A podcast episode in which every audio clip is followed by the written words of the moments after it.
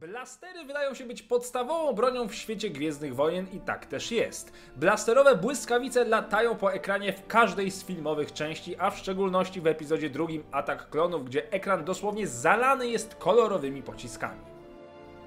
Zobaczmy więc jak działa blaster. Zacznijmy od tego, że samo określenie blaster to nic innego jak nazwa technologii. Nawet wielkie działa zainstalowane w Gwiazdach Śmierci były oparte na technologii blasterowej. Blaster i laser to terminy stosowane wymiennie, jednak drugie zagadnienie dotyczy podobnej, ale znacznie mocniejszej technologii. Działanie blasterów wygląda w uproszczeniu następująco. W momencie, gdy pociągamy za spust, określona dawka wysokoenergetycznego gazu blasterowego wędruje z pojemnika z gazem do konwertera zwanego X-Titirem. Gaz ładowany jest tam energią, którą dostarcza określone źródło mocy. W zwykłych, ręcznych blasterach takim źródłem są najczęściej baterie, ale w przypadku broni większego kalibru mogą być to już nawet całe reaktory. Naładowana porcja gazu następnie wędruje do wzmacniacza, który nadaje jej określoną formę, czyli najczęściej. Tak blasterowe błyskawice, które widzimy w filmach. Nim jednak opuszczą lufę, muszą przejść jeszcze przez cewki galwenowe, które skupiają cały pocisk. Po wydobyciu się z broni wiązka miała ogromną energię i prędkość. Oglądając filmy mogliście zauważyć, że broń nastawić można na tak zwane ogłuszanie. Wiązało się to z tym, że dzięki ustawieniom parametrów broni można było wybrać siłę i moc wiązki od ogłuszającej do niezwykle mocnej, ale szybko żrącej zasoby baterii lub gazu. Teoretycznie nie ma powierzchni wystarczająco mocnej, by nie przebił jej odpowiednio silny strzał z blastera. Dlatego do szerokiego zastosowania weszły tarcze energetyczne, które pochłaniały część otrzymanej energii. Czy zastanawialiście się, dlaczego część strzałów jest czerwona, inne zaś zielone czy żółte? Kolor był uzależniony od rodzaju stosowanego gazu oraz urządzeń skupiających wiązkę.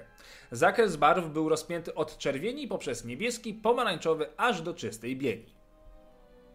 Kardridże z gazem zapewniały mniej więcej 500 strzałów. Liczba ta jednak była jeszcze uzależniona od wspomnianego wcześniej źródła zasilania w postaci baterii, które starczyło na około 100 strzałów. Wszystko jednak zależało od rodzaju broni oraz modelu. Wiązki blastera nie można mylić z pociskiem plazmy, gdyż blasterowa błyskawica nie niesie ze sobą żadnego ciepła.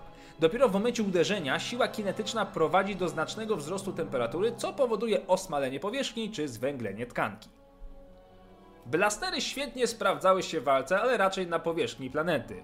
W bitwach rozgrywających się za pomocą maszyn przemierzających galaktykę potrzeba było technologii nieco innej.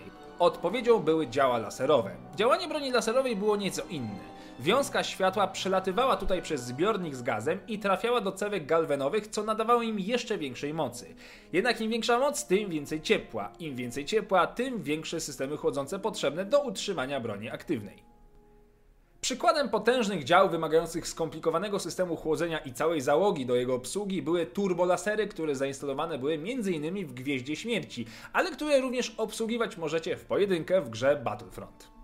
Jeżeli jesteście ciekawi skąd brał się gaz wykorzystywany w blasterach, wystarczy obejrzeć Imperium kontratakuje, a konkretniej sceny rozgrywające się na Bespin. Wiszące tam miasto w chmurach to nic innego jak kopalnia oraz rafineria tego rzadkiego i drogiego surowca. Gaz Tibana występował w dwóch stanach skupienia, gazowym oraz ciekłym. To już jednak zupełnie inny temat, o którym informacje znaleźć możecie w opisie filmu. Czekam na Wasze odpowiedzi, komentarze i propozycje na kolejne odcinki. Dajcie łapkę w górę, subskrybujcie kanał i do usłyszenia już niebawem i niech moc będzie z Wami.